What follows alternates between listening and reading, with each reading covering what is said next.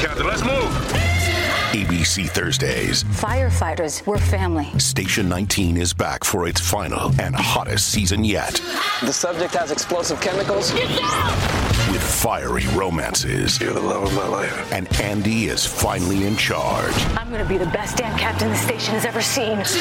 Station 19. All new Thursdays, 10 9 Central on ABC and stream on Hulu.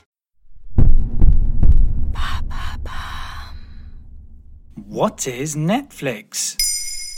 Thanks for asking. In its 15 years of existence, Netflix has revolutionized the way we watch films and series, becoming synonymous with the explosion of online streaming.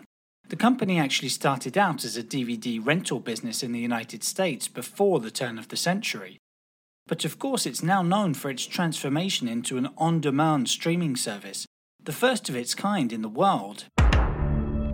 Its initial success was down to a large catalogue of films and series which drew in the first waves of subscribers. Since then, it's become more known for producing its own original content, right? Indeed, Netflix released its first ever exclusive program in 2012. Norwegian series Lilyhammer had never been seen on TV and wasn't available on DVD either. The following year, they sped things up, bringing out House of Cards and Orange is the New Black. And since then, well, they haven't looked back. The platform has never been shy of seeking out the most reputed directors around and giving them carte blanche to create a successful series or film. Data from streaming guide Reelgood.com showed that UK based Netflix subscribers have access to a library of nearly 3,000 titles, of which a growing proportion are Netflix exclusives. Which series have been the most well received?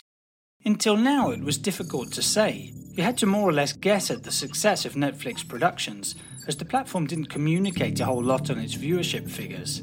Its ratings metric was also somewhat flawed in that it counted an account tuning into a title for at least two minutes as a viewer.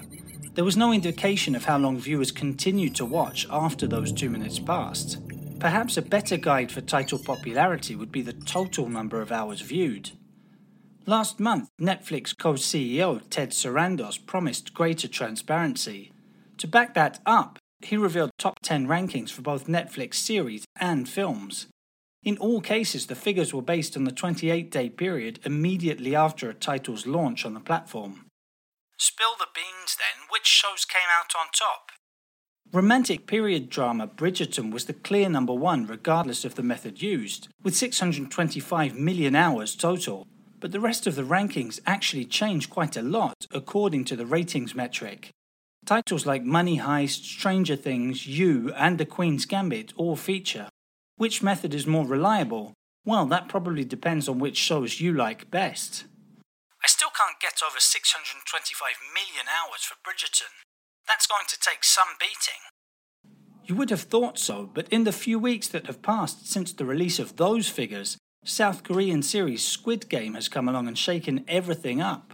By October 13th, Netflix had already tweeted that it had reached 111 million viewers using the two minute metric. And a week later, that had further grown to over 140 million.